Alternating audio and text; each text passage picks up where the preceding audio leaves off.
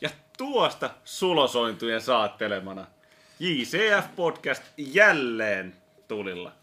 Onhan nyt viime kerrasta jo aikaa. Nyt on Mut, vähän aikaa itse asiassa viime Onko? kerrasta. Se on kuitenkin on. tämän vuoden puolella. Ei, Tammikuussa. Joulu, joulukuussa. Joulukuussa. Vuoden ensimmäinen. Vuoden Toukokuu. ensimmäinen.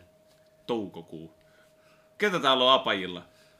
Täällä on Ilari, moi. Moi Ilari. Tomi. Oliko se Jari vai Ilari?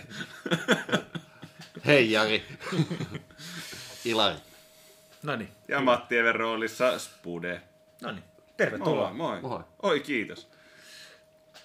Tota, tämän päivän epistola, niin jokainen on tuonut yhden aiheen pöytään ja sitten sit jaagataan siitä jonkin aikaa, eli mysteeriteemoilla mennään. Se, Niin. monesti meillä on ollut tapana ottaa noita viime aikojen pelejä, jutella niistä, mutta nyt ei oikein huvita. Ei, ei. Että kyllä tää ollut kyllä niinku sellainen hekumallinen helmikuu. Että et on ollut niinku saatana loistokkuutta parhaimmillaan. Näin tänään muuten ihan mielenkiintoisen sta- statsin nyt tällä Allegri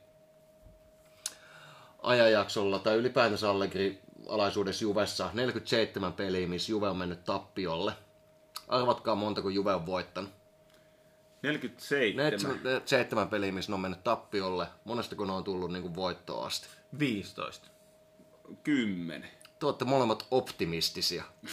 Vittu, te olette optimistisia. Niitä oli kuusi. Kuusi peliä 46. Eli on plan E, ja jos ei, plan A, ja jos se ei toimi, niin sit ei ole mitään keinoa. Vastustaja tekee johtomaalin, niin sehän tarkoittaa, että yli 90 prosenttinen mahdollisuus, että se peli ei sitten enää voiteta. Ja siltä se on näyttänyt. Siltä se on näyttänyt tuossa niin monessa pelissä, että Joo. Ja nyt jos pikkasen katsotaan tuohon tilanteeseen, niin kyllä se realismi on nyt se, että Inter karkas heippa ei näy enää perävalojakaan. Öö, Milanikin pikkasen kömpi tuossa viime kierroksella, niin Juve ja Milan nyt vääntää siitä kakkospaikasta, mutta ei kyllä enää Scudetto ralliin ole kyytiä. Ja täytyy sanoa, että onneksi on vielä se kymmenisen pinnaa sinne europaikkojen ulkopuolelle, koska näillä esityksillä sekään ei välttämättä ole enää turhan kaukana. joo, mutta mennään näihin vähän myöhemmin ja Spude, eli Matti, voi jakaa tästä puheenvuoroja ja keneltä ensimmäinen nosto? No joo, Tomi, sulla olisi ensimmäisenä kunnia avata tää teemojen nosto. Mitäs sulla oli tolleen päällimmäisenä nyt mielessä? No mulla oli päällimmäisenä mielessä tämmönen vähän jo väsyneeksi käynyt aihe. Eli tota niin, Allegri ja pikkasen noin viime vuoden möröt on taas nostanut päätänsä. Eli otetaan loppuvuodesta hyvä määrä tiukkoja voittoja, optimismi nostaa päätänsä, että tästä voi tulla jotain. Ehkä me saadaan niitä tuloksia, vaikka se ei ole näyttävää. Niin tää Allegri-pallo toimii sittenkin. Kaikki on Kyllä, sitä nyt- epäillyt nyt- kaikki vuodet. Ja nyt, nyt tää niinku pallastot osuu kohilleen ja Joo, ja sitten... sitten, voitetaan matseja lisäajoilla. ja Paljon kaikkea. 1-0 voittoja, 2-1 sitten, sit, voittoja. sitten tulee se kärkiottelu. Eli Juventuksella on mahdollisuus päästä ihan siihen tasapisteisiin, ellei jopa ohi, eli Interia vastaan. Sitten siinä otetaan tuloksellisesti tällä kertaa vain 1-0, eikä esimerkiksi viime vuonna Napoli vastaan otettiin 5-1, niin otettiin 1-0, mutta pelillisestihän siinä otettiin dunkkuu kyllä reilusti. Joo, Ei- se olisi voinut olla tosi paljon rumemmatkin ne Joo, siinä. kaksi ihan huippupelastusta siinä, niin ja Juvella yksi paikka, jossa Ja oli Bremer- Vlahovicin joo. mätänen tatsi. Joo, ja Bremerillä se yksi ihan kriittinen katko. Mm, Joo. Bo- joo. Mutta joka tapauksessa niin ihan tuli pelillisesti turpaan ja sen jälkeen koko homma lässähtää. Ja sitten tässä on neljä peliä menty, menty ilman voittoja. Ja kun mediassa on otettu keskusteluksi, että taasko mennään tämä Juvelle, ehkä ei ajateltu tätä helmikuuta sulamisaikana, mutta se on nyt jo toinen vuosi peräkkäin, kun se on sellainen. Mutta tota, mediassa nostetaan sitten keskustelun aiheeksi, että missä vika, miksi yhtäkkiä kynnetään, niin Allegri ja kumppanit en tiedä vuotaako vai lausuuko tai vähän molempia, mm. niin syy on psykologinen. Eli syy ei ole pelaajissa, syy ei ole taktiikassa, syy ei ole valmentajassa, vaan psykologinen, joka taas on vähän sen turhauttavaa, että mitä sille nyt sitten taas tehdään. Se on joku, joku juttu tuolla taustalla, joka pitäisi jotenkin mystisesti korjata sen sijaan, että puhuttaisiin jostain konkreettisista asioista. Eli ihan sama kuin viime alkukevät tai kevät-talvi mm. Suomessa, mutta näihin samoihin aikoihin ihan samat jutut. Ja se keväthän oli enemmän tai vähemmän taas kauheata. Mä toivon, että se kauheus saataisiin tänä vuonna vähän aikaisemmin loppumaan, jotta pysytään niillä tsemppäripaikoilla, koska se on kuitenkin se ykköstavoite. Mutta Allegrilla on ensikausi jäljellä ja on paljon ollut puhetta siitä, että Juve ei lähde kauteen. Valmentajalla ollaan viimeinen kausi sopparissa. Ja jos tämä otetaan niin faktana, että ei lähde, niin meillä on kaksi vaihtoehtoa. Meillä on joko vaihtaa valmentaa tai uusia Allegrin sopimus. Niin, no, ei tässä varmaan tarvi galluppia vetää pöydän ympäri, että, että saadaan, saadaan sataprosenttinen kannatus toiselle näistä. Mutta ja, olisi mielenkiintoinen ottaa Juntoli ja Manna tähän samaan pöytään äänestämään. Joo. No mä mietin tota Juntoli, Juntoli näkökulmaa, koska hän ei ole aikaisemmin. Me ollaan tässä oltu, Allegri on tässä ollut, kaikki Juve-kannattajat ja kaikki muut on ollut tässä tilanteessa aikaisemmin, mutta Juntoli ei ole ollut. Eli mitä hän meinaa asialle tehdä, miten hän tarttuu tähän hommaan, niin se on mielestäni tosi mielenkiintoinen kysymys. Mutta tämä on semmoinen, tätä me luetaan koko kevät aivan varmasti, jos taas niin kuin, tyypillisesti linjahan on aina Juventuksessa, että ennen kuin kausi on loppu, niin valmentaa asiasta ei puhuta, ellei valmentaja sitten saa kenkää, mikä on tosi harvinaista. Joo. Niin, koko kevät tätä jauhetaan. mä nyt avasin tämän pelin tässä podcastissa, mutta ei jää varmaan vikaksi kerraksi. Ei, ei varmasti. Että tuota, uh, sinällään tilanne ero, ero viime vuodesta. Että viime vuonna Allegri oli kaksi kautta jäljellä ja toisen pahvihan on ihan kohtuullisen luksusluokkaa, että ylivoimaisesti seriaan Kalle palkkaisin valmentaja ja se ei kyllä tällä hetkellä niin peliesityksissä näy millään tapaa. Mutta nyt kun sitä on vaan vuosi jäljellä, niin hyvässä lykyssä siinä voitaisiin jopa löytää jonkun näköistä, että sille maksetaan X määrä prosentteja niin kuin siitä palkasta, palkasta ja sitten se lähtee mutual consent. Niin.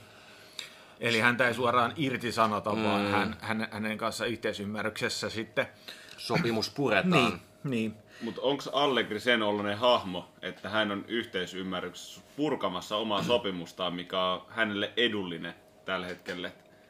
No kyllähän teki sen kertaalleen jo silloin, kun Saari palkattiin, Saari palkattiin Juveen, niin on se, on se mahdollista, ettei toi Allegrikaan niin tossa... Mutta jäikö silloin Allegrin kokoliksa Juvelle? Muistatko ihan väärin?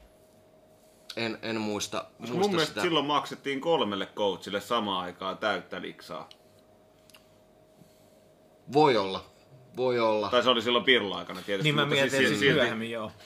Mutta tota, on kummin tahansa, niin oli jossain vaiheessa tälläkin kaudella juttu, että Allegri itsekin miettii vähän, että, että jaksaako jatkaa, joka voisi toimia hyötynä siinä, että hän ehkä itsekin kokisi, että semmoinen kolmasosa kausi puolekauden maksu voisi olla ihan hyvä korvike siitä, että, että pitää taas vähän sapattia siinä välissä.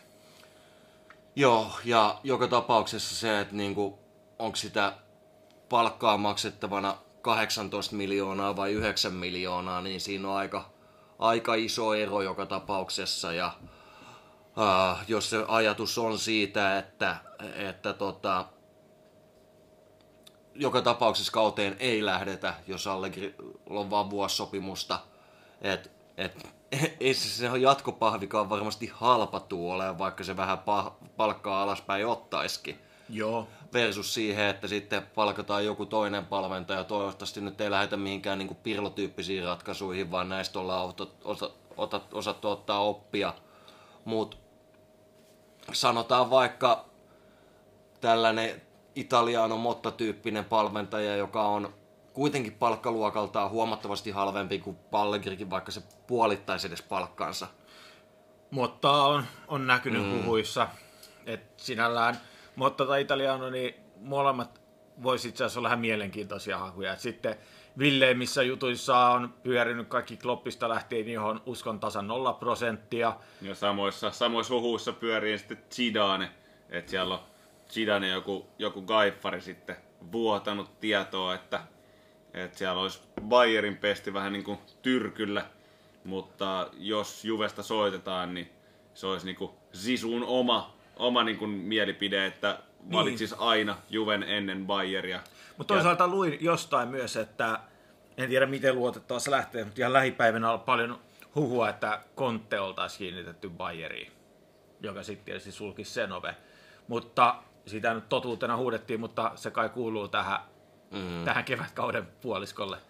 Joo, mutta meistä varmasti jokainen on sitä mieltä, että niinku se Allegri, hänestä pitäisi päästä eroon ihan, ja vaikka niinku tuloksellisesti tänä kautena ollaan niinku onnistuttu varsin hyvin, että et sinällään ei, ei voi valittaa siitä, että et missä kohtaa Juve on taulukossa. Ja sitten siihen mutta... vielä lisäksi, että nyt se on jopa tuonut niille, tai antanut niille nuoremmille pelaajille peliaikaa, että siitä hyvä kiitos taputus selkään, mutta eikä hän katsota joukkoina sitten eteenpäin. Joo, ja joka tapauksessa silleen kun miettii näitä nuoria pelaajia, tai ylipäätänsä Juven pelaajistoa, niin kuinka monta etenkään hyökkäys- tai keskikenttäpelaajaa on ottanut sille esimerkiksi, että heidän markkina-arvonsa on noussut viimeisen kolmen vuoden aikana.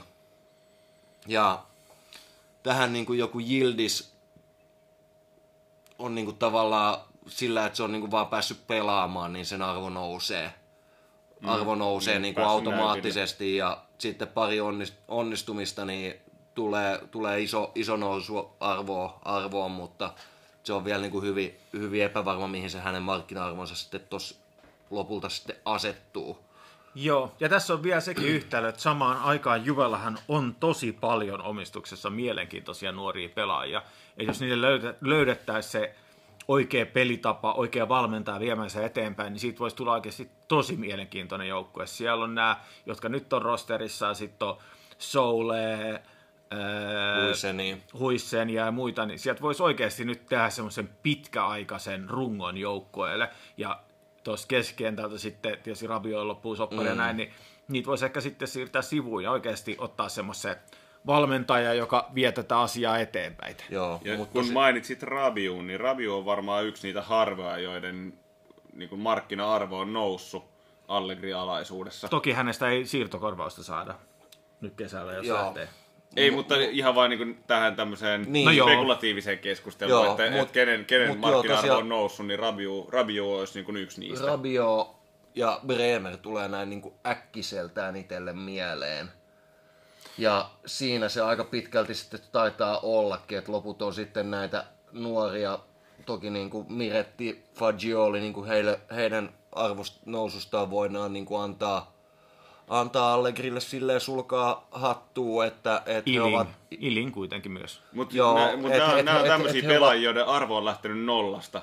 Niin silloin se Joo. ei ole, ei ole niin suoraan ehkä vertailukelpoinen, mutta jos ajattelee, että pelaaja on tullut niin kuin jo oma, omaisi markkina-arvoa, kun tulee mm. joukkueeseen. Ja on siitä, että olisi, sanotaan, että 20 miltsin pelaajasta olisi tullutkin 50 miltsin pelaaja. Joo, niin, ja, ja lähinnä niin kuin tässäkin niin kuin esimerkiksi, esimerkiksi Miretin ja mm, no Fagiolin kohdalla vähän vähemmän, mutta Miretti ja Iling toimii niin kuin hyvinä esimerkkinä, että he ovat tulleet nolla markkina-arvolla joukkueeseen, sitten se on markkina-arvo on vakiintunut sinne jonnekin 15-20 miljoonaa hujakoille, mutta sitä seuraavaa steppiä ei ole kumpikaan pystynyt ottamaan. Mm. Ja sama pätee tietyllä tapaa niin kuin näihin vanhempiin pelaajiin, Kiesa, Vlahovic, joiden markkina-arvot taas on niin kuin pahimmillaan niin kuin sulaneet.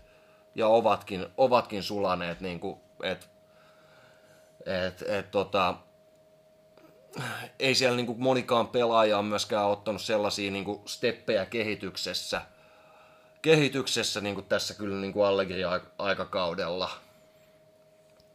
Et, et voi sanoa, että monikaan pelaaja olisi niin kuin noussut seuraavalle tasolle. Niin, koska sitten jos miettii, että meidän niin kuin omasta pelaajistosta, tai niin, niin, niin vaikka Sule, joka on nyt ollut Frosinonessa, niin pelkästään Frosinonen aikana sen markkina-arvo on noussut 20 miljoonaa.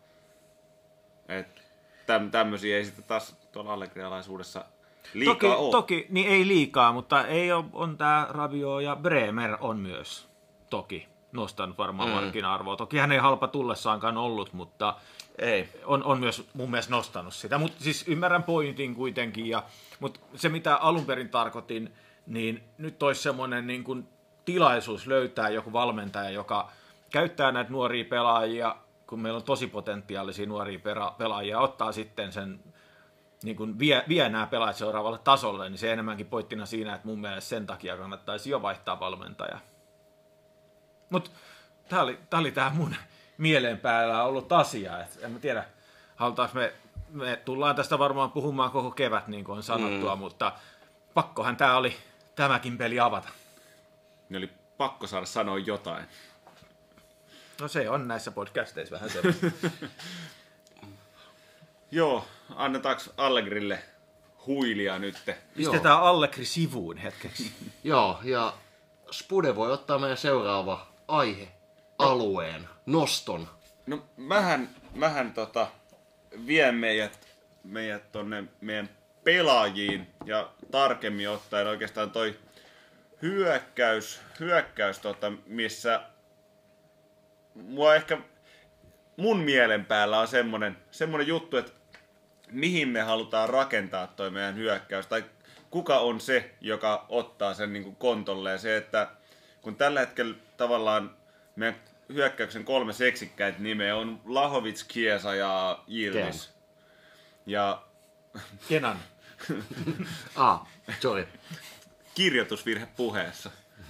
Niin se, että toi Yildiz on nyt noussut tälle kaudelle ja on ollut itse asiassa viime matseissa ihan siis Juven parhaita pelaajia, niin se kortti tullaan varmasti katsomaan ja se pitääkin katsoa. Mutta sitten Kiesa, mitä odotettiin isosti sitten tuosta sen isosta loukkaantumisesta, niin ei ole päässyt ihan sellaiselle tasolle, mille sitä, mistä se lähti ja mihin sitä haluttais. Se, että se on vähän tämmönen uh, on-off, että se on, se on hetken aikaa kondiksessa, sitten tulee taas jotain, ja sitten se pelaa hetken, ei oikein pääse, ei pääse vaikka niinku ihan vaan avaukseenkaan. Mutta siinä, Ja- on, siinä, siinä on, jos nyt Kiesasta muutama sana, niin kenelläkään hyökkäyspään pelaajallaan ei ole hirveän helppoa tässä pelityylissä, mitä nyt harrastetaan. Ei. Et tavallaan ei voi laittaa mistään niin kuin, hirveän vaikea dumata esimerkiksi Vlahovitsia tai edes Kiesaa tässä tapauksessa, mutta ymmärrän sen pointin, mutta semmoisen vertauksen on tässä nähnyt useamman kerran taas lähiaikoina, että Kiesa oli tietynlainen, tai on edelleenkin tietynlainen pelaaja, eli semmoinen räjähtävällä nopeudella taitava laituripaikan pelaaja. Eri paikan pelaaja kuin Del Piero ja erilainen pelaaja kuin Del Piero, mutta Del Pierollakin tuli paha loukkaantuminen uravaiheessa. Sitten hän on itsekin oma elämänkerrassa muistaakseni mm. kertonut siitä, että hän joutuu muuttamaan peli tyyliään sen loukkaantumisen jälkeen, koska ei vaan niin yksinkertaisesti jalka taivu enää siihen kuin ennen sitä, niin Kiesalla olisi mun mielestä eväät my- myös vähän ikään kuin löytää uusi tapa pelata siellä, niin kuin, että hänen pitäisi myöskin vähän niin kuin adaptoitua Toki- siihen tilanteeseen. Toki, mutta, mutta sen verran niin kuin sanottavana, että, että kun katsoo Kiesan liikettä, niin sehän ei ole muuttunut, koska nykylääketiede versus siihen, kun 25 vuotta, 26 vuotta sitten vuonna 98 Del Pierolta se polvi mm. paukahti, niin, niin tota, nykylääketiede on niin paljon parempaa, että, että se ei, ei juurikaan noin nuorella pelaajalla vaikuta, vaikuta siihen liikkeen laatuun, laatuun niin kuin enää edes tuollaiset niin kuin vakavat vammat. Mutta jostain syystä silti tuntuu, että niitä pikku, pikkuloukkeja sitten on tullut aika herkästi lähiaikoina kuitenkin. Että kestääkö se sitten sen tyylistä peliä, en tiedä. Vai onko se vaan huonoa tuuri ollut vai mistä se johtuu, Joo. mutta kyllä se niinku, s- semmoista pientä loukkaantumista ja siitä, mä en tiedä, osittain johtuvaa tai muusta jostain johtuvaa, niin semmoista epätasaisuutta siihen on tullut. Mutta parhaimmillaan edelleenkin pelaaja, joka pystyy niin kuin yksin muuttamaan pelin ihan täysin. Joo. Mä lähden vähän lähestymään tätä, tätä Spuden kysymystä kysymys tällaisesta, yritän sellaista kokonaisvaltaista näkemystä tähän niin kuin ajatella, että, että tätä koko, koko kolme pelaajaa ja miten niin kuin ne sopii mahdollisesti toistensa kanssa tai sopiiko se kolmikkona, että saadaanko niin kuin paras, paras idea, että pystytään lyömään koko kolmikko kentälle vai, vai onko siinä niin kuin jonkunnäköisiä ristiriitoja? Ja niihin ristiriitoihin nimenomaan se, että ollaanko me valmiit luopua jostain. Mm. Et koska se tuntuu ihan järjettömän isolta uhraukselta kenestäkään noista kolmesta pelaajasta lähteä luopumaan. Se, että jos, jos nyt tehtäisiin galluppia ja kysyttäisiin, että kuka, kuka on valmis myymään jonkun näistä jätkistä, niin kukaan ei lähtökohtaisesti haluaisi myydä.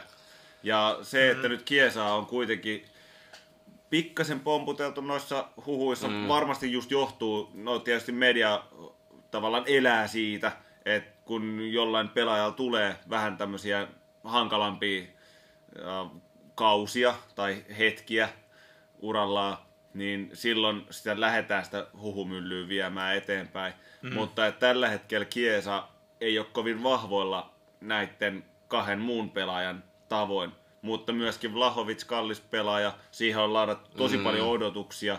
Odotetaan, että milloin, milloin se lunastaa ne odotukset. Niin se, mm, no valmentajan vaihto olisi, olisi se, että kun tämä tää meidän pelitapa ei, mm. ei palvele tuota hyökkäyspäätä yhtään, no, niin, ei yhtään, niin Joo. se on tosi, tosi vaikea myöskään siellä nostaa esiin tai saada niitä vahvuuksia. Mm. Mutta M- niin, ja, Joo, mutta jos, jos mä mietin niin noita pelaajatyyppejä, niin La- Lahovic on niin aika puhdas, puhdas ysipaikan pelaaja. Uh, Yildiz, toki häneltä nyt ei ole niin paljon nähnyt, mutta se mitä nähnyt, niin pelaajatyyppinä on enemmän sellainen pelaaja, joka viihtyy vasemmassa, vasemmassa niin kuin ylätaskussa, tai miksei myös siinä kes, keskellä niin kuin kärjen alapuolella, mutta ennen kaikkea niin kuin kun katsoo sen liikkumista, niin se liikkuu paljon niin kuin siellä vasemmalla kaistalla ja elää paljolti niistä hetkistä, mitä pari hienoa maalia tehnyt myös siitä, kun se pääsee sieltä vasemmalta leikkaamaan sisään. Kyllä. Ja Kiesa vaikka onkin eri pelipaikan pelaaja, niin samaan tapaan, se oli se yksi peli, oliko Udineeseen vastaan. Joo, molemmat oli kentällä Oli samaan aikaan kentällä. Samassa niin se, paikassa. Se, se näytti siltä, että et, et ne törmää toisiinsa, koska Kiesa myös on ollut aiemmin ennen loukkaantumisia puhdas laituri, laitakaistan pelaaja, mutta nyt se on viimeiset kaksi vuotta pelannut ikään kuin vapaassa roolissa siinä Blahovicin vieressä, joka tarkoittanut sitä, että se on liikkunut sinne vasemmalle välikaistalle ja vasemmalta leveä, ja sieltä kuljettanut sinne niin kuin välikaistolle ja sisälle. Et, et ne on niin kuin Kiasa ja Yildisin pelaajatyypit on vähän liian samankaltaisia siihen, että välttämättä molemmista samaan aikaan voi olla niin kuin vaikea, vaikea löytää parasta mahdollista. Mm. Uh, mahdollista, niin kuin, että et siinä on niin kuin jonkunnäköinen eturistiriita – et toki Gildis on niin nuori pelaaja, että sen niin pelaamista voidaan jonkun verran muokkaa, mutta todennäköisesti se jonkun verran siitä kärsii, että et jos häntä istutetaan. Ja nyt tuossa on ollut puhetta, että, että niin kuin tulevassa pelissä Frosino, Frosini, Frosinone vastaan, niin lähettäisiin lähettäis kolme, kolme neljä kolmosella ja, tai kolme neljä kaksi ykkösellä ja Kiesa ja Jildis siinä kärjen alla, niin Frosinone joo kyllä. Kyllä mä näen siinä niinku jonkun verran kompromissia, että et oikeastaan niinku ainoa järjestelmä, jossa näen, että he pystyvät pelaamaan samaan aikaan, niin 4-2-3-1, että Jildis on se niinku kymppi siinä ja Kiesa sitten istutetaan enemmän niinku leveällä olevaksi laituriksi.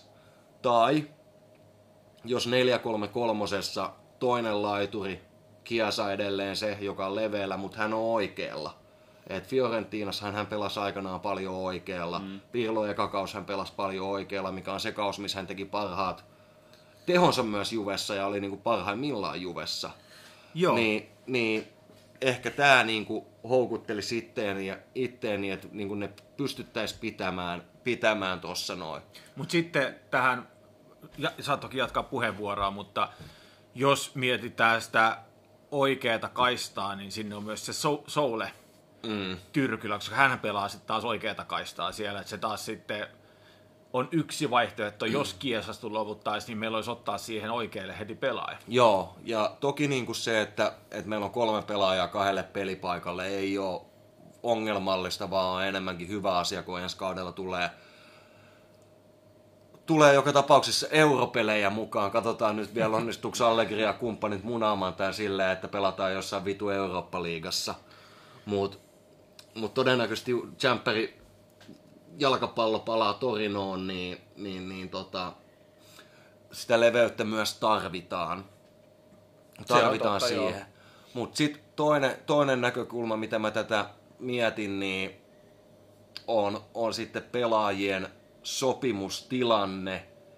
Ja Kiesa, silloin vuosi lappuun jäljellä.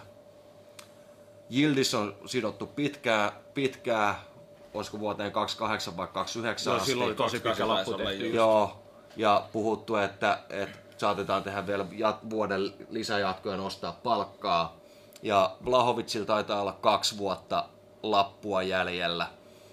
Joten sinällään, jos siihen valintaan päädytään, että ruvetaan miettimään Yildiz, Kiesa, niin nyt on niinku se hetki, että Kiesa pitää laittaa lihoiksi, vaikkakin hänen markkina-arvonsa on tullut alas kuin lehmähäntä. Et nyt ensi kesänä ihmettelen, jos Giuntoli saa Kiasasta yli 30-35 miljoonaa. Huonossa tapauksessa se voi olla 25 miljoonaakin, mitä se maksaa, kun se lähtee ulos. Et esitykset on ollut huonoja, loukkaantumisia taustalla ja vuosilappu on jäljellä, niin, niin ei ole tällä hetkellä enää niinku sellaista varsinaista kuumaa kamaa tuolla siirtomarkkinoilla. Niin, Tuossa tulee pikkasen, pikkasen flashbackit tähän tota, Dybalan tilanteeseen. Joo. Et ei, ei, ei varsinaisesti kannattajat ei halua pelaajasta eroon, mutta se saattaa olla sitten paras ratkaisu. Se, että jollekin Dybalalle olisi ollut ihan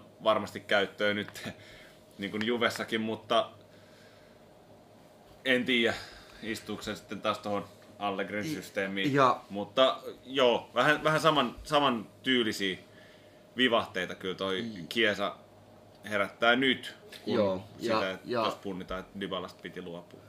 en, en olisi niinku sillä älyttömän pahoillani, jos, jos hänestä luovuttaa. Totta kai se niinku harmittaa, harmittaa, mutta etenkin jos taas huhuja lukeneena, Twitteriä lukeneena, niin että et on niinku pyynnöt, että palkkaa pitäisi nostaa, niin se tuntuu aika niinku älyttömältä. Et ideaali olisi, että siihen saisi vuoden kahden jatkon nykyisillä ehdoilla ja vaikka sitten sen vuoden jälkeen, jos tietyt esitykset täyttyy, niin siihen voidaan niin sorvata sitten kalliimpi, että se pompsahtaa kalliimmaksi se soppari sen jälkeen ja tu- tulee... Niin Lyödään tämmönen semmoinen, provisio, lyödään, provisiosysteemi. semmo, lyödään bonus mestareiden liikan voittamisesta, niin se on ihan hyvä. Sitten voidaan maksaa.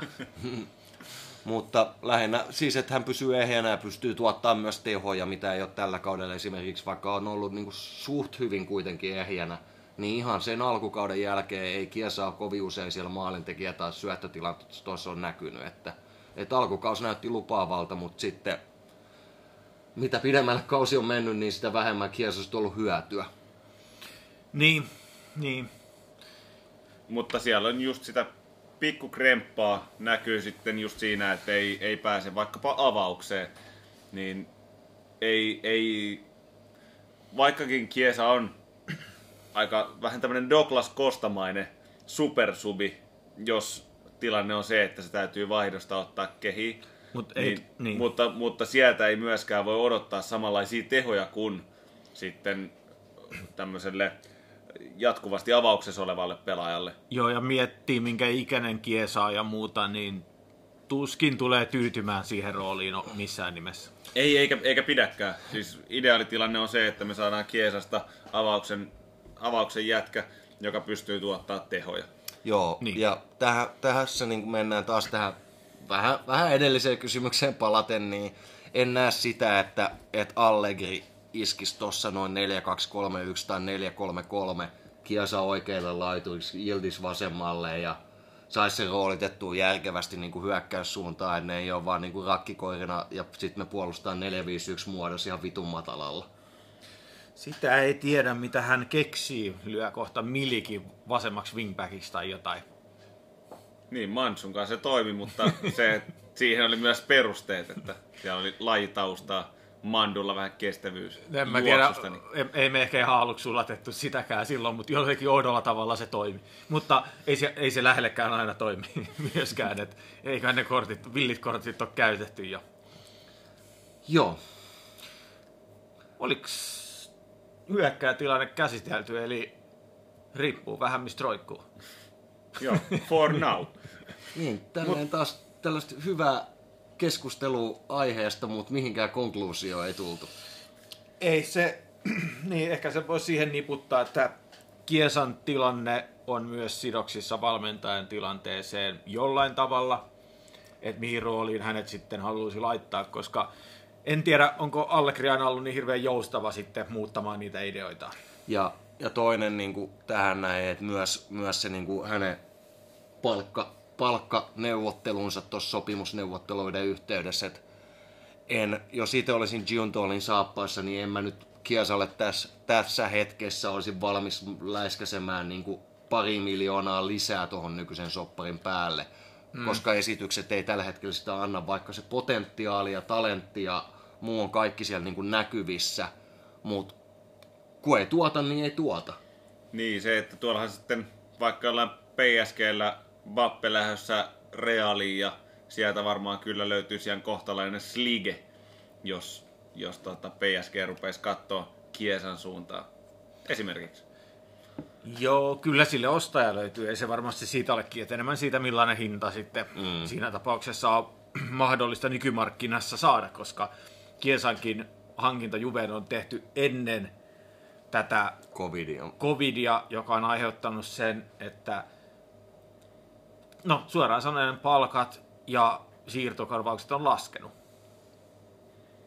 Aika pitkälti. Ei me nyt ihan hirveästi. Premier Leaguea lukuun ottamatta. No en mä tiedä, onko sielläkään enää niitä 120 miljoonaa hankintoja niin paljon kuin aikaisemmin. No, se sielläkin. Ehkä maltillisesti joo. Niin, että kyllä se mun mielestä kautta linjan, kautta linjan on vaikuttanut siihen. No joo, pistetään tää, tää tota, uh, teema, aihe pakettiin ja siirtää. Ilari oli suunnitellut jotain. Mitä, mitä on Ilarin mielen päällä? Nyt, nyt avataan se. Ajattelin, että pelataan tästä tällaista podcast football manageria. Että otetaan vähän tällainen kevyempi, kevyempi aihe ja siellä on Boardi, Giuntoli ja kumppanit laittanut sellaisen mukavan, mutta ei mitenkään niinku älytöntä siirtokassaa tuohon kesäksi ja, ja sulla on managerina niinku nyt mahdollisuus, tai niin kuin sanotaan chairmanina, mahdollisuus palkkaa uusi valmentaja tai tuoda kolme pelaajaa sisään. Eli kolme muutosta, kolme sisään tulevaa pelaajaa kautta valmentajaa, niin miten nämä kolme slottia käytät ja tiet, tietyllä tavalla on niin kuin ehkä sellaiset pienet perustelut, että miksi just näille paikoille, minkä tyyppistä, tyyppistä hankintaa tarvitaan ja Mieleni teki jonkunnäköisen... Tarvitaan outo- Aleksandrolle jatkopahvi. Joo, mieleni teki jonkunnäköisen klip, tota, niin solmun tai tämmöisen kiepin ja rupesin miettiä, että jos tois Guardiolan, Konten ja Zidanen sisään sieltä valmentajaosastolle, kun kolme saa ottaa. Mutta joo, ehkä yritetään pysyä Ja, vähän. ja sellainen tietty realismi siinä, että, Niin. niin. että meillä on, siellä on se boardi asettama palkkabudjetti, että ei voida hankkia uutta valmentajaa, joka painaa samaa liksaa kuin Allegri vaan. Vaan Joo, jä- Toki se, taisi tehdä rajaa- plussaa nytten jollain aikavälillä, mitä viimeksi näin, että niin kuin oliko se viime kalenterivuonna, että ollaan saatu myös taloutta tasapainoa, joka mahdollistaa, että pystytään jopa investoimaan esimerkiksi Allegrin korvaajan ihan kohtuullinen määrä rahaa. Joo. Että se ei ole silleen, meidän tarvitsee löytää välttämättä säästökohdetta, mutta Joo, ymmärrän, että yli, mutta, yli sen ei mutta varmaan tule et, olemaan. ei mennä niinku klop, kloppohintoihin, jotka tulee todennäköisesti heilumaan ihan niinku tuolla maailman top kolmosessa, Joo, jos johonkin seurajoukkueeseen lähtee. Mutta avaako Tomi meille Football Manager taitoja? No tietysti kun tähän ei ole valmistautunut, niin kolme saa ottaa sisään. Kyllä mä lähden siitä, että yksi niistä on valmentaja. Wow. Yllättäen tämän edellisen nostoni kautta. Ja mä haluaisin, että olisi tota niin, mm, italialainen valmentaja, jolloin tietysti nämä edellä mainitut Motta Italianat voisi olla mielenkiintoisia hakuja. Öö, jotenkin ehkä intuitiolla Mottaa lähtisin sitten näistä hakemaan. Ja jos mietitään sisään tulevia pelaajia, niin tarkoitetaanko myös näiltä lainalta pala- palautuvia? Vai? Ei, ei, Okei. ei, Eli ei jos vaan. ajatellaan, että, että lainalta palautuu Soule, niin mä sanoisin, että meidän pitäisi olla hyökkäys periaatteessa ihan ok. Kean ulos, no Milik näillä ulos, mutta sitten taas sisään tulisi joku vaihtopelaaja, että sinällään siinä ei ole hirveän Joo. iso investointia, ja, ja mutta voidaan, voidaan puhua tavallaan niin kuin NS-profiilihankinnoista, että, Joo, sitä että on, on, on niin kuin mahdollista, mahdollista ettei tarvitse käyttää sitä kahta slottia siihen, että joo, ja sitten et en mä vaan, vaihtohyökkääjä. En mä vähän ääneen tässä Joo. Mieti myöskin just tuota samaa ajatusta, että sen takia mä en sitä nyt lähde mainitsemaan, koska meillä on avaukseen mm. sitten ihan hyvät ukot sinne. Ja sitten mietitään puolustukseen, Bremeri siellä on, häneen luotan. Öö, Huisseen on edelleen vähän kysymysmerkki. Ajoittain tekee erittäin näyttäviä maaleja, hyviä otteita, mutta ei ole vielä tasainen. Mutta toisaalta ei ton ikäisestä jätkästä voi sitä täysin odottaakaan, mutta se on ihan mielenkiintoinen. Meillä on kuitenkin gatti, niin mä en lähtemäs- välttämättä lähtisi toppareitakaan hakemaan. Mä lähtisin hakemaan keskikenttää ja laitapakkia, riippuen nyt sitten vähän miten pelataan, että tarvitaanko me laitapakkeja, mutta siellä on laitapakkeina käytännössä äh, Deskekkelio, Danilo, Aleksandro, Kambiassa. Cambias. Cambias on hyvä, mutta sitten niin sanottu vaspa puuttuu sieltä, no, jos pelataan asiassa- itse oikea pakki, että Kambiassa pelannut enemmän vasemmalla, mutta No joo, Juvessa enemmän ehkä oikealla, mutta siis joo, totta. Että, mutta kuitenkin laitapakki mm. olisi yksi, jos pelataan neljän linjalla. Mm. Jos pelattaisiin kolmen linjalla, niin sitten se olisi toppari. Vaikka se Danilokin on, niin kyllähän siihen tarvii jonkun, vaikka se Rugani on, mutta me tarvitaan ainakin viisi topparia silloin. Öö, eli yksi olisi puolustaja. Riippuen sitten taktiikasta, onko se laituri vai laitapakki vai toppari. Ja kaksi hankintaa sitten keskikentälle, josta nyt siellä on tämä Alka, Alcarazzi, josta en osaa nyt vielä sanoa, että onko hän semmoinen, että ensi kaudella olisi avauksen jätkiä vai ei olisi, mutta sehän söisi kyllä merkittävästi myös budjettia, jos hänet lunastettaisiin niin tosi paljon. huomattavasti.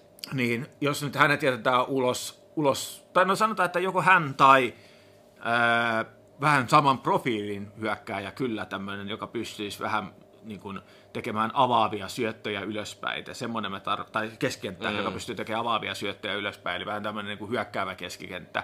Ja sitten riippuen, miten se paletti siinä pyörii, niin, niin, niin ei välttämättä olisi huono hoitaa keskikentä pohjaakaan, joka pallollisena olisi hyvä, jolloin sitten voi taas lokaa siirtää ehkä vähän ylemmäs. Ehkä sanotaan keskentä pohja, Nimiä hyökkäävä keskentä. Niin, ihan nimiä. Tota, niin, äh, niin Kaksi sanoin, nimeä. Kaksi nimeä. Äh, Kenet mä tästä nyt keksin heittää? Ne on ollut, mitä, mitä huhuissa on ollut, ne ei ole hirveän kiinnostavia, mitään mitä sieltä hakee. En mä tiedä, nyt lyö ihan tyhjää, kun yrittää miettiä nimiä, ketä siellä olisi. No mä voin... Mä, an, antakaa mulle vähän harkinta-aikaa. Mutta siis No, sano mutta sillä aikaa. mä voisin, mä voisin tota, avata omia ajatuksia siinä määrin, että tota, uh, nämä niin pelipaikat oli aika lailla, aika lailla niin yksi yhteen, mitä, mitä tuossa mm. pyörittelin kanssa, kun Ilari, Ilari tämän täskin meille heitti. Et tota, joo, keskenttä ja laitapakki. Aika selkeät. Valmentaja alkaa riittää. Eli siihen ei ole nyt enää sitten, kun sä veit tavallaan nämä niin kuin omat ajatukset, niin ne oli hyviä ajatuksia, niin mä en lähde niitä tavallaan korjaamaan tai mu- muuttamaan. Onko sulla nimiä heittää? tota, laitapakiksi mä lähtisin Spurssin suuntaan hakee Udogiin. Siinä olisi niin kuin... Hän oli myös itsellä vahvasti, vahvasti listalla. Joo, ja siihen päästiin tutustua silloin Udinese aikana tota, seriaakentillä. No, enempi ja enempi niin nuori kundi, että mitä se on yhden täyden kauden ehtinyt pelaa Udineesessa, mutta, mutta siinä olisi, se on nyt breikannut aika kivasti tuolla valjukentillä, niin, niin siinä olisi laitapakkia pitkäksi aikaa ennen kuin se Aleksandroutuu. Mm. Sitten toi keskikenttä, niin, no siis sinnehän olisi siis Milinkovic, Savic, Witsel ja Bernardeski. Bernardeski takaisin. Joo. Tota, mm, no yksi, mikä on, missä on myö, myöskin ihan, ihan itse asiassa vastaavanlainen tota, klangi, niin, niin tota, Rodrigo de Paul.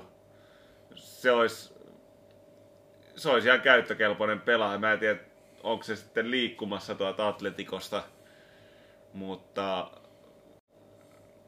mä luulen, että se pystyisi kyllä tuomaan tuohon keskikentälle jotain, mitä siitä puuttuu.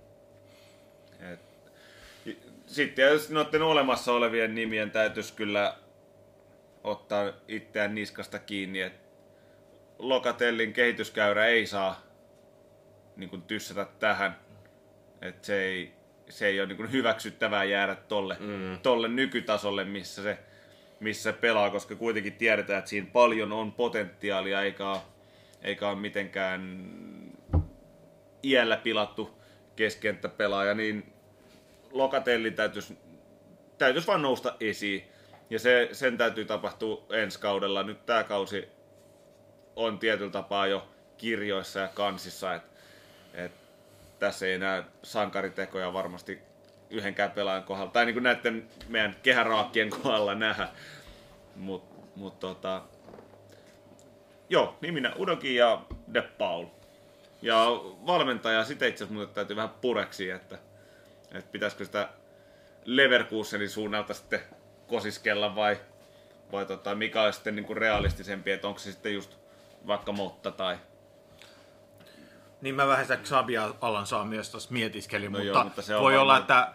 turha että seksikäs nimi hän- tällä hetkellä Niin, niin mä kanssa että si- sillä on aika paljon varmaan kesällä kosiskelijoita. Joo, tota,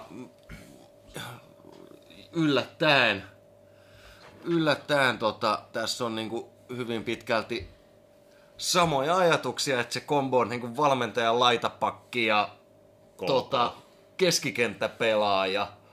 Ja tällä kaudella on, on tosiaan aika paljon kattonut Leverkusenin pelejä, koska niiden pelien aikana ei ole tällä kaudella tarvinnut kärsiä, vaan tiedätkö, se on kumma tunne, kun katsoo tolleen neutraalina futista ja siinä viihtyy. Siinä viihtyy. Et Ja, sitä ja niinku- Leverkusenkaan ei ole kuitenkaan semmoinen joukkue, että se aiheuttaisi mitään niin kuin, mahdottoman suuria ainakaan negatiivisia fiiliksiä päinvastoin, että sitten Radetskin, etenkin Radetskin Joo. myötä, niin se vielä sitten on niin kuin pienet sympatiat siellä, että Joo. ja sitten tuo Saksanmaalla, niin jotenkin toiminta on silleen ehkä meidän vinkkelistä ikään kuin harmitonta näiden suursuurseurojen niin kuin ulkopuolella. Joo, eli Bayerin. Eli Bayerin. Joo, No, mutta tota, Joo. mut, mut tavallaan niinku sieltä voisi periaatteessa tuoda näille pelipaikoille suoraan kolmikon, mutta todennäköisesti kaksi näistä on niinku sellaista utopiaa. Eli että sieltä tulisi kolmikon Xabi Alonso, Grimaldo ja Florian Wirtz, mm. mutta ensimmäinen ja viimeinen taitaa mennä sitten utopian puolelle ja Bordi laittaa siinä kohtaa iso, iso rasti, että nää ei käy, niin tehdään silleen, kun se tuo Udogien veit, niin me tuodaan se Grimaldo sieltä vasemmalle ja Kambiassa saa pelata oikean laitapakkina 4-3-3 ja sitten tosiaan tuo yläkertahan jo tuossa aiemmin käytiin, eli siellä on Vlahovic ja sitten Kiesa ja Jildis ja Soule siihen niin kuin va- stunttaamaan näitä herroja ja sitten siellä voi joku milikki ja milikki vaikka pyörii kakkoskärkenä tai, tai kuka onkaan, mutta Moise. tai Moise. Mutta, mutta joka tapauksessa ää, puolustuslinja olisi siis Grimaldo, Bremer, sitten Huisen ja. Gatti ja Danilo kilpailee siitä toisesta paikasta Bremenin vieressä ja Kambiassa oikealla. Keskikentän pelaajista niin kuin Lokatelli sekä Fagioli ovat niin kuin ensi kaudella mun mielestä aika selkeitä avauksen nimiä. Mm. Ja McKennie on osoittanut tällä kaudella, että hän on niin kuin kuitenkin ihan käyttiskamaa. Käyttiskamaa tuossa noin oikein roolitettuna, mutta kyllä tuossa niin kuin Allegri on ollut kunnia hänelle siitä, että onnistunut piilottamaan McKennien heikkoudet aika hyvin sillä, että se ei ole ikinä organisoidussa hyökkäyksessä keskellä. Vaan sehän on, niin kun te katsotte peliä, niin se on aina halaa siellä oikeat sivurajaa. Mm. Niin, anteeksi vaan, mutta tuollaista keskikenttäpelaajaa ei voi olla joukkueessa, joka ei niin kuin, tai avaamassa joukkueessa, joka kil, haluaa niin olla kilpailukykyinen jämppärissä ja muualla, niin ei voi olla, olla, olla niin kuin avauksen tason jätkä. Joten mm. keskikentälle tarvitaan pelaaja, koska Mirettikään ei ole vielä niin kuin pystynyt odotuksia lupaamaan, mutta hän voi niin kuin skavata sitten niistä paikoista McKennien kanssa siihen keskikentälle ja sitten siellä on Baranece ja Nikolussi, joka pystyy kanssa olla niin kuin siinä skabas mukana. Mut yksi avauksen ukko, ukko se, se siihen niin kuin kaipaa, kaipaa ja itselle ei niin kuin ainakaan ihan puhtaasti tuu mieleen sellaista niin kuin puhdasta registaa, mut, jotta lokatellia pystyttäisiin nostaa ylemmäs, mutta mä ajattelen, niin kuin, että se hyökkääminen voi olla aika sellaista jouhevaa. Jouhevaa, että niin kuin, ei tarvi yhtä KK-pelaajaa tietylle alueelle aina, vaan siellä on niin kuin vapaus, että täytetään ne alueet, kunhan siinä on niin kuin tietyt pelaajat ja niin kuin sekä Fagioli että Lokatelli on sellaisia pelaajia, että ne pystyy oikeastaan liikkumaan missä tahansa. Missä tahansa päin keskikenttää. Keskikenttää ja hoitaa niin kuin tietyllä tapaa sama, yhdellä pelipaikalla monia rooleja. Ää, niin kolmas sitten sellainen niin kuin mielenkiintoinen nimi, joka on kuitenkin niin kuin pallovarma, mutta myös sitten juoksuvoimaisempi kuin vaikka Fagioli tai Miretti, niin Kefrem Turam, josta, joka niin kuin sopisi myös profiililtaan tohon noin, tohon noin hyvin, hyvin. Toinen nimi, mitä mä pie, miet, niin pyörittelin sitten siihen keskikentälle, enemmän siihen Registan rooliin, niin on Serias mun mielestä sellainen niin kuin, tietyllä tapaa jopa suvereeni siinä, niin Stanislav Slobotka Napolista, joka on ollut niin kuin, oli helvetin hyvä viime kaudella ja näyttänyt tälläkin kaudella aika usein hyvältä, vaikka Napoli on ollut ihan varjo entisestään, niin Lobotka olisi myös sellainen mielenkiintoinen nimi, joka ei ole kuitenkaan hintaluokaltaan liian kallis, mutta mm. sitten saatavuus Napolista voi olla, voi olla hivenen hankalaa. Joo, mä ton, ton paikan kanssa vähän, vähän tässä, kun jäin pohtimaan näitä nimiä ja äh, virkistämään muistia, että mitä täältä nyt sitten voisi löytyä, niin mä enemmän mietin tuohon, jos haettaisiin hyökkäävää keskikenttää, niin Udinestessa Lazar Samarcic voisi olla mielenkiintoinen nimi, ja Atalantasta, toki Milanosta lainassa toi De Ketaleer, mitä se nyt sitten lausutaan. Ketaleer. Ketaleer, joka on ehkä, ehkä enemmän hyökkäys kuin keskikenttä. Vähän On. se pelaa molempia paikkoja, mutta On, siinä mutta on vähän, kaksi aika mielen... Jil- on vähän sellainen Jildis-tyyppinen pelaaja. Niin se voi olla vähän että- liikaakin. Et sinällä ehkä toi Samarcic voisi olla, jos haettaisiin kes- keskikenttään ihan... Joo, ja Atalantasta sitten toinen nimi, jota on niinku pyöritelty huhuissa, niin on Coop Miners, Niin. joka sitten tavallaan profiililtaan kyllä sopisi niin kuin hyvin myös. Vähän niin kuin Samardzikin tohon noin. Sopisi kyllä hyvin. Mut koska tota, Bordilla oltiin ikäviä kiellettiin Xabi Alonso, Xabi Alonso tai sitten se hyväksy, hyväksy Liverpoolin tai Bayern Münchenin korkeamman tarjouksen, niin tota, valmentaja tästä jäi vielä niinku itellä auki, että pelaajista voidaan ottaa se Grimaldo ja sitten Turam keskikenttäpelaajista kuitenkin. Eikö Turami ole jopa niin kuin, se on jossain huhuissa Etenkin viime, viime, kesänä, viime kesänä oli enemmän, nyt tammikuussa ei, ei hirveästi. Edelleen on sellainen niin kuin seuraus päällä varmasti, Joo. mutta on, on sellainen niin kuin oikeastaan keskenttäpelaajista sellainen, joka niin kuin itse noista, jotka on niin kuin nimissä pyörinyt ne eniten, niin ollut niin kuin mielenkiintoinen. Ja itse asiassa näistä laitapakkinimistä, joka niin kuin pyörinyt, pyörinyt huhuissa, niin tämä Bayerin Mazariui on, on kans sit sellainen, joka niinku hyvin, hyvinkin voisi sopia tulevalla kaudella 433, 442, 4231, mikä ikinä se onkaan se sapluuna, mutta, mutta sellainen niinku ihan mielenkiintoinen nimi, että ei ole Bayernissa ollut mitenkään älyttömän hyvä, mutta ajaksi sitä ennen ollut hyvä, Marokon maajoukkueessa ollut hyvä, eikä se nyt Bayernissa ole ollut huonokaan. Mm. Et, et sellainen niinku mielenkiintoinen nimi. Mutta sitten valmentaja nimistä, no Motta totta kai mielenkiintoinen. Ää, toinen, jos niinku Italia-linjalla, niin mä oon aika, aika suuri De Serbi-fani. Niin mun mielestä se on kuitenkin sellainen nimi, joka olisi tietyllä tapaa irrotettavissa Brightonista Joo. Silleen niin kuin hintahaarukan mahdollisuuksien mukaan ehkä. Ja sitten kolmas vähän tällainen niin kuin out of the box nimi, mikä ei ollut missään huhuissa tai muutakaan. Mutta mielenkiintoinen, niin Julian Nagelsmann. Et, Na- et Nagelsmann, teki, joo, teki joo. helvetin hyvää työt Leipzigissa, Bayernissa, Mä en tiedä, mitä siellä tapahtuu. En tä- täsmälleen mäkään, mutta, mutta kun sehän ei ollut edes mikään katastrofitilanne, missä hänet potkittiin sen, pois. Sen takia herää kysymys, että mitä siinä et, tapahtui. Et, et Nagelsmann on sellainen nimi, joka vaikka niinku sen suhdanne on laskussa ja ei ole tällä hetkellä se mediaseksikkäin nimi, niin se on kuitenkin helvetin nuori valmentaja, joka on ollut kovissa paikoissa, osoittanut, että se on niinku pätevä, pätevä valmentaja, niin olisi mun mielestä erittäin mielenkiintoinen haku. Ja mä heitän tässä vaiheessa kolmikkoon viimeiseksi Julian Nagelsmannin. Ihan mielenkiintoisia nimiä.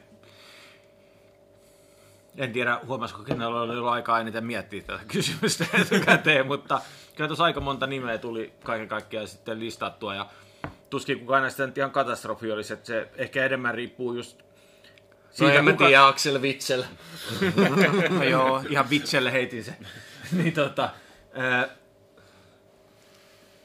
se valmentajahan tässä on se avain. Kuka se valmentaja on, niin sen mukaan ne, ne, ne pelaajan tarkemmat profiilit varmaan sitten määrittyy myöskin. Et tota, niin, Onko vähän semmoinen fiilis, että jos Allegri jatkaa, niin sitten on sama, että ketä hankitaan? ei me hankita ketään varmaan. Tai, no mutta enemmän tai vähemmän on. On, että tiedätkö, sit, jotta, jotta niinku Allegri voisi onnistua, niin sitä laatua pitää olla ihan helvetisti. Siis, kyllähän se viimeksi sai Juve skulaamaan hyvää futista silloin, kun siinä oli Pirlo, Pogba, Vidal, Marquis jo keskikentällä ja Barcakli, Bonucci, Chiellini puolustuksessa, mutta kun se ei ole tällä hetkellä realismia. Mm. Se ei ole tällä hetkellä realismia, että et, et siinä on niinku ollut kaikki tähdet kohdillaan, että Pogba on breikannut, Vidal on breikannut, Bonucci on todennäköisesti kasvanut vähän yli siitä, mitä ollaan odotettu, tai, niinku, tai niinku päässyt niinku ihan siihen omaan potentiaaliseen huippuunsa. Ja Barsakli niinku pystynyt nostaa tasoa vielä, vielä silloin niinku Eikö sillä ollut Pirlokin? oli. Oli joo. Joo, joka nyt, no siitä nyt ei varmaan tarvitse sanoa, millainen Ei, pelaaja. ei. Mut mutta silloin on ollut niin kuin tietyllä tapaa tähdet kohdillaan myös silleen, niin kuin, että, että joku Vidalin hankinta meni niin kuin aivan, aivan nappiin, jos ei ollut mitään kuitenkaan isompia takeita, että se tulee, tulee varmasti onnistumaan. Että ei ollut sellainen nimi, joka tiedettiin, että toi kun tulee, niin se tulee olemaan helvetin hyvä. Silloin meni aika moni asia nappiin, että ihan niin kuin Tevesistä lähtien, että se oli myös mm. vähän samanlainen, että onko ehtoa puolella ja no kaikki näki, että ei ollut vielä siinä kohtaa, että silloin kyllä osu, osu aika nappiin noin haut. Joo, et, et en, en usko, että Juventuksella on budjettia tai mahdollisuutta löytää sellaista pelaajistoa, jolla saadaan Allegri-pallo 2,0 päivitettyä Allegri-pallo 2,5 tai 3,0. Että... Niin, vaikka Gintoli on, on, on Napolissa näyttänyt, että pystyy kokoamaan myös joukkueen vähän tämmöisillä yllättävilläkin haulla, mutta kyllä se, se vaatisi niin monen tähden asettumista paikoilleen, että siihen on ihan, niin kuin sanoit, niin vaikea täysin uskoa. Mm. Ja tällä hetkellä kuitenkaan Juvessa ei tarvitse tehdä semmoista täydellistä äh, niin kuin pelaajiston remonttia, vaan siellä olisi se materiaali kyllä omasta takaa jo aika hyvin. Et nyt se, että millä ne... puuttuu kaksi kolme palasta. Et... Nimenomaan, että millä ne täytetään, niin se olisi sitten se avain siihen, että niin tälläkin tai tällä materiaalilla tämä homma saataisiin oikeasti rokkaamaan. Joo, että sieltä puuttuu niin avauskokoonpanosta kaksi kolme palasta plus sitten muutamia vaihtopelaajia et muutamille pelipaikoille. Et sen lisäksi, että jos tuossa niin neljän linjaa siirrytään, niin, niin tota, kyllä siihen niin kuin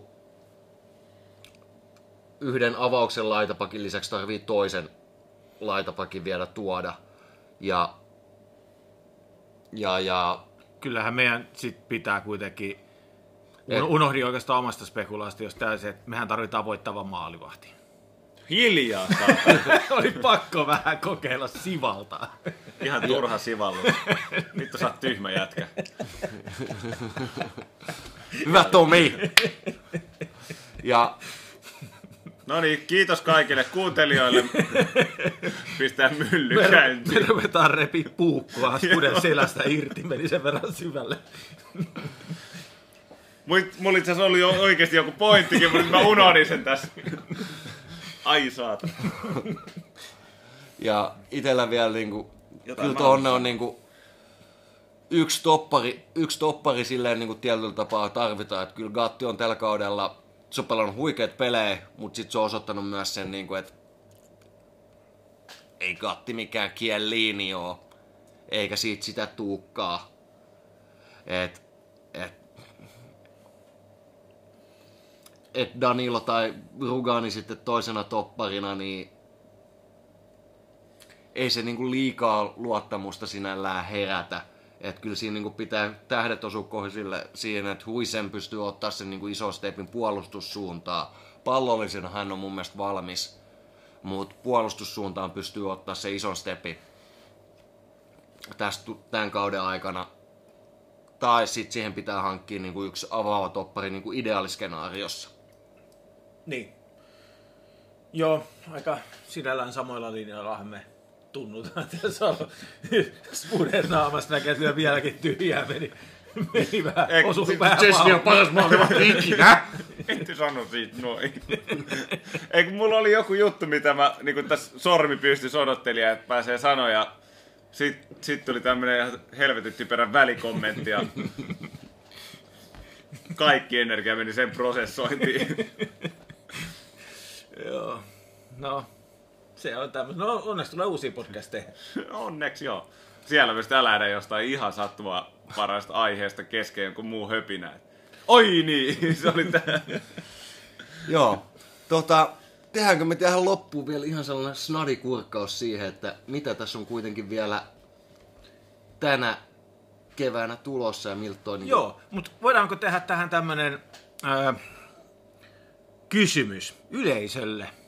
Onko silloin yleisökysymys? Kuulijoille. Ei. Kuulijoille. Kuulijoille kysymys, että kommentoikaa meidän someen, että mitkä olisi teidän, jos olisitte tässä Juntolin asemassa, niin ketkä olisi teidän top kolme hankinnat, jolla tämä joukkue viimeisteltäisiin, mukaan lukee valmentajavalinnat, niin pistäkää kommentteihin omat ideat, koska tässä saa vähän leikitellä. Ja Spude muistaa laittaa se siihen some-julkaisun kommenttikenttään.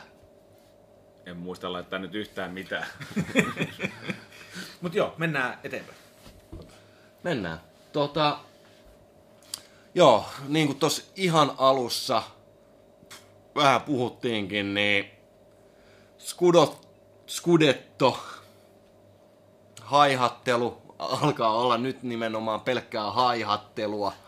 Et, et Inter on karannut, tulee voittaa seriaa tänä vuonna. Ää, muuten tilanne niin kuin sitten sinne neljänteen sijaan Atalantaan, niin kuin Atalantalla on vielä jonkunnäköinen, no seuraavat kaksi, kol, kakkos- ja kolmas sijaan niin kuin ja Milanilla tosi tiukasti näpeästi tällä hetkellä, mutta Atalanta ei ole kuitenkaan sitten ihan niin kaukana, että heillä on yksi rästipeli tuossa Juveen ja Milaniin nähden ja voivat nousta siihen niin kuin neljä pistettä Milanista ja kuusi pistettä Juvesta, että tavallaan siinä on niin kuin kolme joukkuetta kuuden pisteen sisällä, jos Atalanta tuon rästipelinsä tuolta voittaa. Mut sitten Juven ja Bolognan välinen, joka on niin kuin sitten tuolla viidentenä, joka on, on kuitenkin jo yhdeksän eroa ja Bolognalla 11. ah, yhdeksän pistettä. Yhdeksän. Mä katsoin, Yhdeksän pistettä. Katoin ylös alasin tätä Joo. Et yhdeksän pistettä on tällä hetkellä eroa sinne Boloniaan ja vaikka Bologna on pelannut huikeeta kautta, niin en usko, että he pystyvät sellaiseen niin kuin järkyttävään lentoon päästä, että pystyvät niin kuin nappi, napsii kolme pistettä per peli toisteisesti, vaan siellä tulee kuitenkin niitä ohipelejä, koska materiaali on niin paljon rajallisempi kuin NS näillä seriaan huippujoukkueilla. Niin niin, niin, niin tulee, tulee varmasti niitä tappioita, tappioita tuossa myös heille, tällaisia keski- tai ta, ta, tasapelejä, niin kuin näitä keskikastin jengejä vastaan jokunen tosi jossain kohtaa. Juvella ei varmaan tuu. Mut, mutta tavallaan jos Juvekin pelaa Ne niin yksi yhteen, niin, joo. niin et, et, et sieltä en, en näe niin kuin, ilman niin kuin sellaista täydellistä sulamista Juvelta, että tässä niin kuin, jatketaan tätä 2 kautta 12 pistettä niin kuin, Niin, että helmikuu Vielä- jatkuisi kovin pitkään. niin, että helmikuussa jatkuisi tonne huhtikuun loppuun saakka. Täytyy, täytyy vain toivoa, että näin ei käy.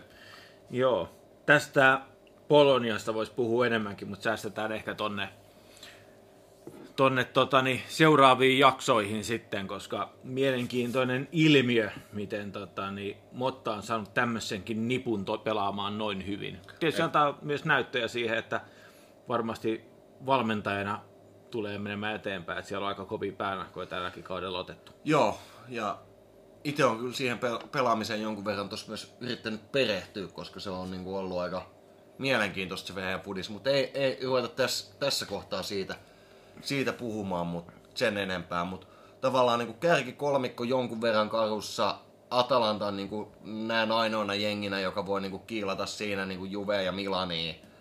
Juve ja Milani tietyllä tapaa, tapaa siellä, siellä niinku siellä, siellä niinku siihen, niin sitten se seuraava kamppailu tavallaan tuosta viimeisestä mestareiden liigan paikasta, että Atalantahan voi vielä niinku valahtaa myös siihen kamppailuun mukaan. Mm.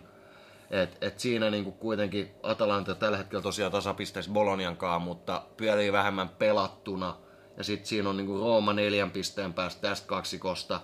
Ja Fiorentina, Lazio, Napoli tulee niinku piste jokainen niin toisistaan perästä silleen, että Napolillakaan katastrofikaudesta huolimatta ei ole kuin se yhdeksän pistettä tonne Atalantaa. Tuskin tulevat ihan, ihan niin kuin mestareiden liikakamppailuun enää mukaan. Mutta jotain europelejä voi niillä mutta olla tiedossa. europelejä voi olla tiedossa ja taashan siellä vaihtui valmentaja, että tässä just ensimmäinen peli uuden valmentajan alaisuudessa pyörii.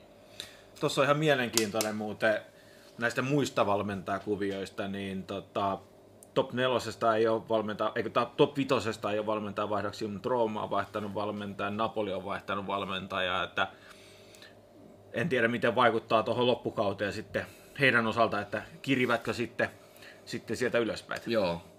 Et, et tietyllä tapaa niin tuossa Torino, Napoli, Lazio, Fiorentina, jotka on tällä hetkellä euro, europaikkojen ulkopuolella, siellä 7-10, niin voivat kivotut tuohon niin europelikamppailuun vielä mukaan. Niin tuo keskikastin ylä, yläkasti, niin se, se yleensä tuppaa elämää aika paljon. Et se on aika tapahtuma rikas kyllä. Et Joo. Sitä on vielä tässä kohtaa tosi vaikea Ja, sitten. ja koska ennustaa. kaikki noista joukkoista on sellaisia, että ne pystyy sellaisiin 5-6 ottelun voittoputkiin, mutta sitten siellä tulee vähän sellaisia lauhkeampia hetkiä välissä. Välissä useinkin niin kuin, tavallaan Juventuksellakin tässä viime kausina, kun he ovat olleet tuossa kamppailussa, että ne on pystynyt jonkun kahdeksankin peliä, kymmenen peliä ottaa niin kuin tiukkoja voittoja, mutta sitten sieltä tulee se neljän viiden pelin sulaminen, sulaminen sitten putkeen siinä ja se on aina jotain henkistä. Joo, psykologista niin kuin ollaan puhuttu. Joo. Alkaako homma ole taputeltu? Onko vielä jotain mielen päällä sanottavaa? No oikeastaan yksi tällainen näin niin nosto tuolta häntä päästä, häntä päästä. Salernitaana näyttää tällä hetkellä valmi, va, varmalta putoajalta, mutta siellä myös niin kuin tiukka kamppailu sitten, että sijat 18, joka on niin kuin ensimmäinen put, tai viimeinen putoja, eli Verona 20 pisteessä ja siellä 13, Lecce 24 pistettä, että siinä on niin kuin monta jengiä. On siitä tuo Kaljaari, joka on siellä Ja ka- 19, mm. niin on vaan pisteen verran Joo, siellä on niinku vii, sieltä 19-13 on tosi tiukasti viiden pisteen sisällä. Et myös tuolla pääs sarjataulukkoon nähdään niinku mielenkiintoista kamppailua ja tällaisia vähän juvela siellä katsottuna niinku Frosi Noone, joka aloitti kauden tosi hyvin, niin on kyllä niinku hyytynyt pahasti tämän vuoden puolella. Et tämän vuoden puolella yksi voitto Kaljaarista, yksi tasuri ja loput tappioita. Ja mielenkiintoinen, niin kuin, että toi Frosinone on ollut sellainen niin kuin jengi sitten Chemanin seriaassa. Että painanut hirveän määrän maaleja. 32 maalia. Sarjataulukossa siellä kahdeksan oleva Lazio, 29 maalia. Juvella on niinku kuusi maalia enemmän kuin Frosinonella, joka on siellä 15. Mutta samalla ne on sarjan eniten maaleja päästänyt joukkue. Joo, ja siellä tosiaan kurkattiin noita öö, pelejä, mitä, mitä täällä niin kun on tulosten puolella, niin vähän tiukempia tappioita, mutta siellä on semmoisia aika räikeitäkin. Hei, se laita pakki. Spinazzolalle ei ole soppari ensi kaudesta. Spudehan se veti sitten ihan viime metreillä, että Spinazzola ostetaan sisään joukkueeseen. ei tarvi ostaa. Sen kun lyö vaan palkkakuiti eteen, että riittää. Siitä on ollut itse asiassa jotain huhujakin, mutta mä en tiedä jaksanko uskoa. No Joo. Että se olisi semmoinen... toi nyt oli tommonen, mikä tuli mieleen. Joo, totta jos halutaan budjettiratkaisu, niin Spinazzola voisi olla saatavilla. No siinä kakkos laita paki rooliin. Kelpaa. Joo. Joo. Onko En se, tiedä. onko se tällä erää tässä? Loppukaneettina Puolasta tulee hyviä omenia ja maalivahteja. Näin. Maalivahdeista en ole varma. No se Tai Boruc oli ihan hyvä. Dudek. Bolonjassakin Skorupski. Skorupski pelaa ja... Ohan noit. Onhan noita. Mut joo, Vielä kun yksi hyvä saatais Juve. No niin, hyvää yötä. Kiitos. pistetään täältä erää purkkiin ja pyritään Alkaa mennä tekemään... niin mauttomaksi tää touhu, että ei tätä kannata enää nauhalle vetästä. Niin. Joo, pyritään, pyritään saamaan taas vähän nopeammalla syklillä sit seuraavaa podcast-jaksoa purkkiin ja kommentoikaa tosiaan niitä teidän ää, nimiä, joita toivoisitte sitten, että Juve hankkisi, jotta tämä palapeli saataisiin toimimaan, mutta muitakin aiheita saa ehdotella sitten seuraavaa podcastia. Joo. Vielä vielä päästet, päätetty, että mistä meinataan sillä kertaa höpistä. Ei. Ja milloin? Niin, piakkoin. Tehdään niin. No niin. Hyvä, jees. Kiitos. Kiitos. Moi. Ciao, ciao, moi.